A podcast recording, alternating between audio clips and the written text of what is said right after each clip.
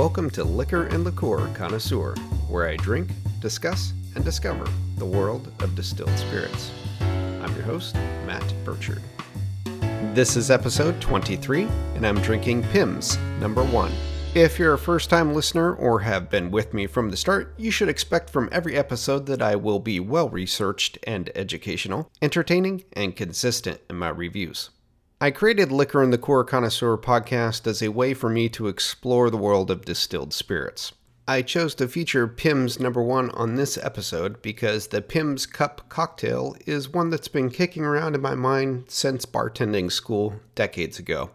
I've always considered it an old or classic cocktail, yet I've never had one, primarily because I've never had the spirit on hand, and I also missed a chance to have one at a famous location several years ago. Pimm's has been of interest to me for some time now, so it's due an episode.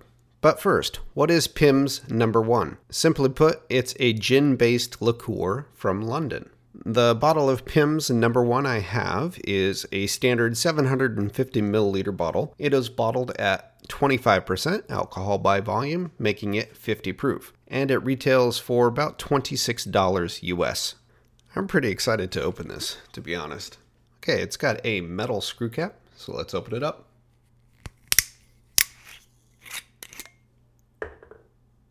And let's give it a pour.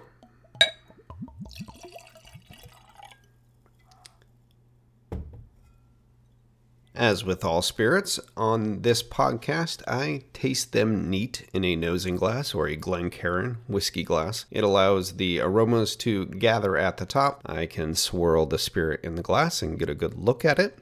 So that is how I try it. Just room temperature right out of the bottle. In the glass, it's a dark reddish brown. I've heard it described as iced tea colored, and that could be true. On the nose, when I opened the bottle and poured it, the first thing that came to mind for me was cherry cola or cola. And after nosing it again, to me, it really smells like Zwack Unicum, which is herbal liqueur from Hungary I've covered in earlier episodes. And I think it's the strong orange zest that comes from it. That's really the the forward note is a cola with orange zest, and that makes sense based on what's in Pimm's. It smells sweet as well, which makes me happy because I like sweet. So let's give it a taste. Mouthfeel is thin, which is surprising. It's very orange. It's a little bitter, almost bittersweet.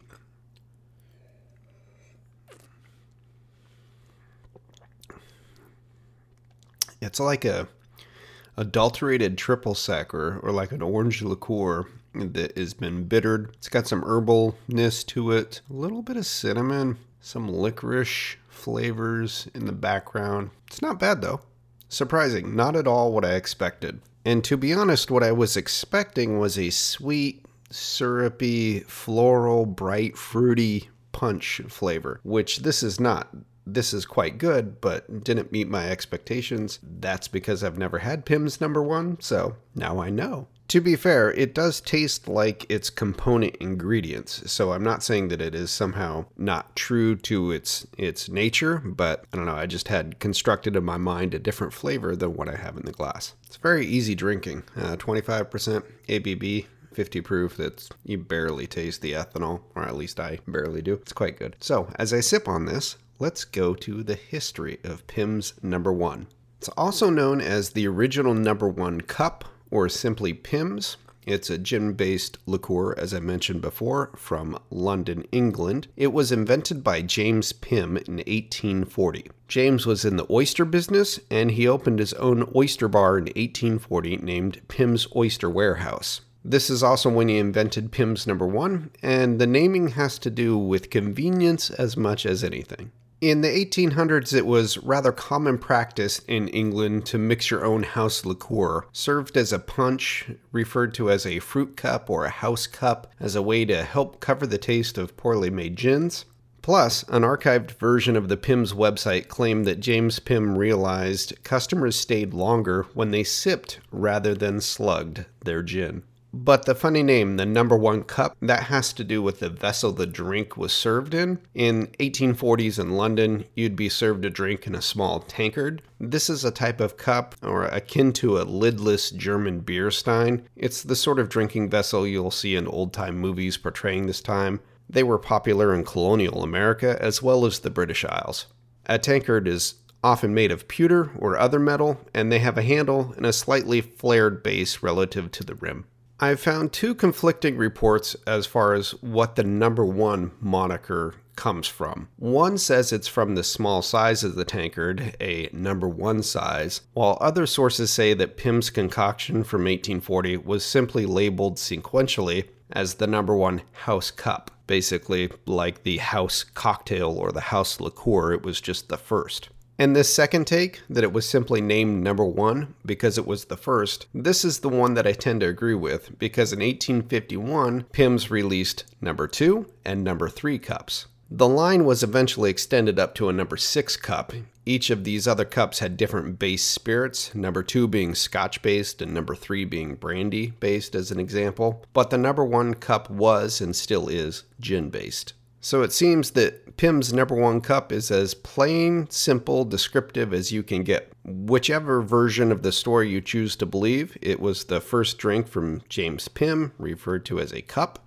So it's Pimm's number one cup, or it was an alternative naming theory that would have the small tankard size be the reason for the name. It would just be James Pimm's small house drink. Either seems valid. Pimm was definitely onto something because the drink proved so popular that commercial production began for sale beyond the oyster bar in 1859. In 1865, James Pimm seems to have cashed out. He sold the business and rights to his name to a Frederick Sawyer. Sawyer then sold the business in 1880 to Horatio David Davies, who was a local wine merchant and cafe owner in London. In 1887, it said that Horatio franchised Pimm's Oyster Houses across London. I'm not sure if he converted his cafes to a Pimm's Oyster House or if they were new ventures. But in the late 1890s, Horatio became Sir Horatio, a member of Parliament, and then Lord Mayor of London. Sir Horatio is credited with forming Pimm's into a privately held company in 1906, and it is said that his society connections helped him to popularize Pimm's number one. And Pimm's number one definitely grew in Britain in popularity, but it took off internationally after World War II. Pimm's number four, based on rum, was launched. Then in the 1960s was followed by number five, which was rye whiskey based, and number six, which was vodka based. After Sir Horatio had died, it said that family trusts owned the company for 50 years or so. But in 1969, Pimm's was acquired by the Distillers Company, and this was a firm that was an ancestor of Diageo. Diageo, of course, is the global drinks heavyweight who currently owns Pimm's. In the 1970s, Pimm's fell out of favor, and by the 1980s, the numbers other than the original number one had been phased out. Diageo and its predecessor companies that included Guinness put some decent marketing behind Pimm's number one, and it has endured. By the latter half of the 20th century, Pimm's Cup cocktail had become strongly associated with summer in Britain as well.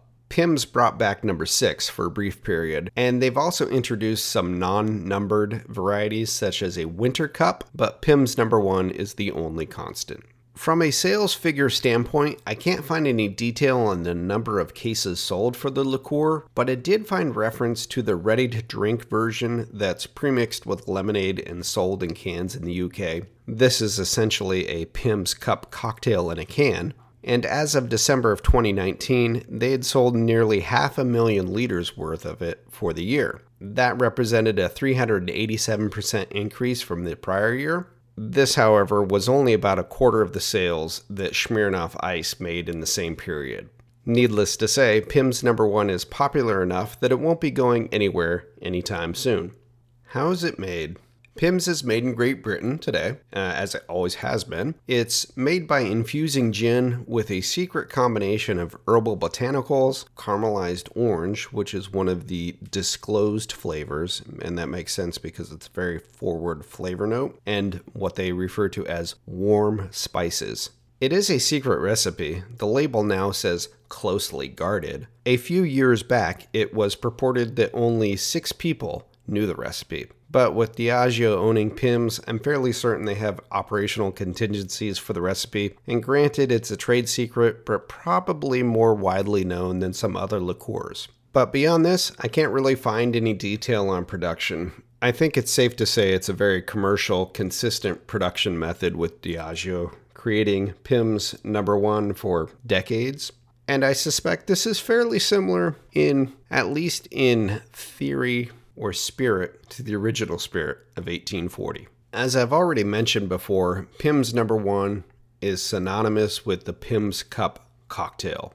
You may be hard pressed to find another cocktail so closely tied to its namesake spirit. Pimm's number one is basically pre mixed cocktail punch. And if you look at it this way, it's gin based. Added to the gin is a secret mix of botanicals and sugar, and the sugar addition makes it a liqueur, but it's also just really a punch concentrate in a bottle. And from the beginning, I believe that was the intention. Old bottles refer to it as a gin sling, the original gin sling, and I'll talk about that more later. But the other numbers, number two, number three, number four, etc., they would refer to them as the original whiskey sling, the original vodka sling, the original brandy sling. So it really was intended to be a cocktail in a bottle. The currently accepted way to drink Pimm's number one is to make a Pimm's cup cocktail. And this only requires that you dilute Pimm's number one with some lemonade or lemon lime soda if you're in the US or ginger ale. And then you heavily garnish it with fruit and cucumber. That's a Pimm's cup. The ratio is dead simple of one part Pimm's to three parts mixer. A cup, however, is actually a style of drink. To the British, a fruit cup is a mainstay of summer. Fruit cups are said to have been invented by the Victorians as a mixture of fruit, liqueurs, spices, and gin as a homemade concoction. The Pimm's cup became the standard bearer of the bottled variety. There's other brands available, but Pimm's is likely the one you'll encounter most widely distributed. If you live in the UK, you may be familiar with some other brands. Because the recipe is so simple, Pimm's Cup is often made by the pitcher. Pimm's themselves have sold a Pimm's branded pitcher specifically for this purpose. With Pimm's currently being bottled at 25% ABV, when you mix it at the proper ratio, you're getting a cocktail that's only about 6.25% ABV, or less than 13 proof. With the melted ice added, it gets weaker yet. So we're firmly in beer proof range. That means a Pimm's cup you can drink like you would drink a beer, and thus you can enjoy it without really the worry of getting too intoxicated. Beyond the fruit cup moniker of Pimm's Cup, if you dig a bit deeper, like I did, you'll find that early advertising for Pimm's referred to it as the original gin sling. As I mentioned before, they were referred to as slings. When the term sling is used with cocktails these days, it's typically preceded with Singapore for the Singapore sling. That drink isn't much like a Pimm's cup, at least not how it's served these days. The history of a sling is that it comes from the German word schlingen, meaning to swallow, and in its classic form, a sling would be a spirit base like gin with sugar, juices, and soda water. The aforementioned Singapore sling is simply a version of a gin sling created in Singapore in 1915. A sling purportedly originally meant to refer to a single serve punch. And if that's the case, I suppose a Pimm's cup qualifies as a gin sling. Though the original ads and bottles for Pimm's didn't say anything about mixing Pimm's number one with lemonade to create the cup. Number one itself was simply referred to as the gin sling, or the original gin sling.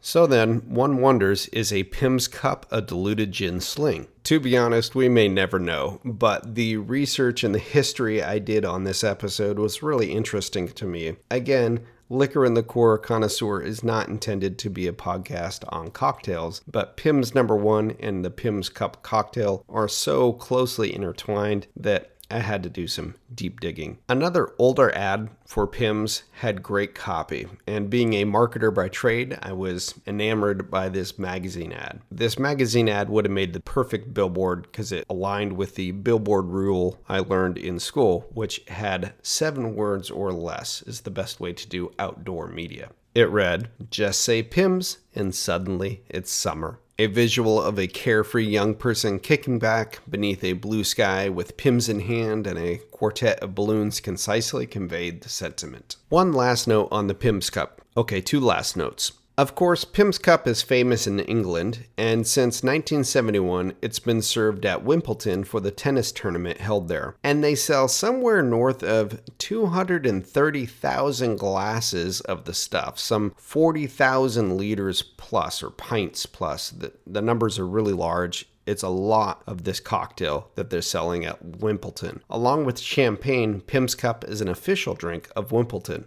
And I read a report that in 2015, the Cucumber Growers Association estimated that they may need 7 million cucumbers to keep up with Pimm's Cup demand for the summer. And here's truly the final note on the cocktail. Outside of the UK, the next location with the highest affinity for Pimm's is New Orleans, and in particular, the Napoleon House Bar in the French Quarter. The building dates to 1794, but it's been a restaurant since 1914. And somewhere in the 1940s, they started serving Pimm's cups with a bit of a twist using 7 Up versus the traditional sparkling lemonade or ginger ale in the UK. The Pimm's Cup at Napoleon House Bar is a top seller to this day. It's even featured on their website. I'll post a link in the show notes so you can check it out. They've got a nice little video on the site currently. Back in 2016, I did a cocktail walking tour of New Orleans, which, if you ever have a chance to get there, take the Gray Line tour, walking tour, cocktail tour of New Orleans. It's worth it. We stopped at the Napoleon House, but I believe it was closed or not yet open for business for the day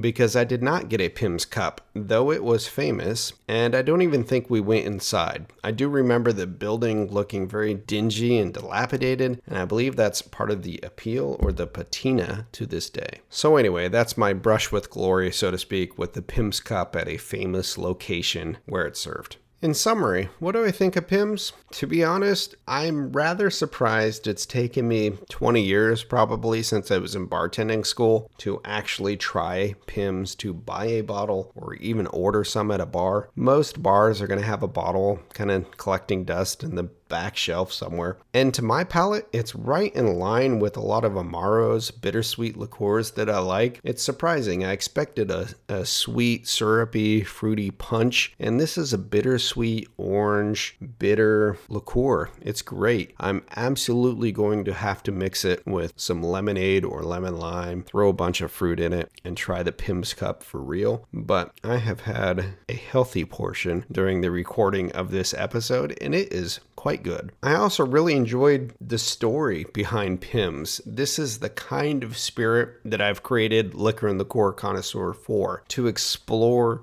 the world of distilled spirits, to drink, discuss, and discover, and to drink more. And that'll do it for this episode of Liquor and Liqueur Connoisseur. As always, I'm your host, Matt Burchard. Please subscribe and share. Show notes are on Liquor and Liqueur Connoisseur.com. You can also find the show on Apple Podcasts, Google Podcasts. Simply ask Alexa to play Liquor and Liqueur Connoisseur podcast. She'll do it. The show is on social media. Facebook and Instagram are where I am most active. I maintain Twitter occasionally. And please leave me your feedback. I enjoy getting comments and questions from you, my listeners, and share with your friends. And as always, thank you for listening.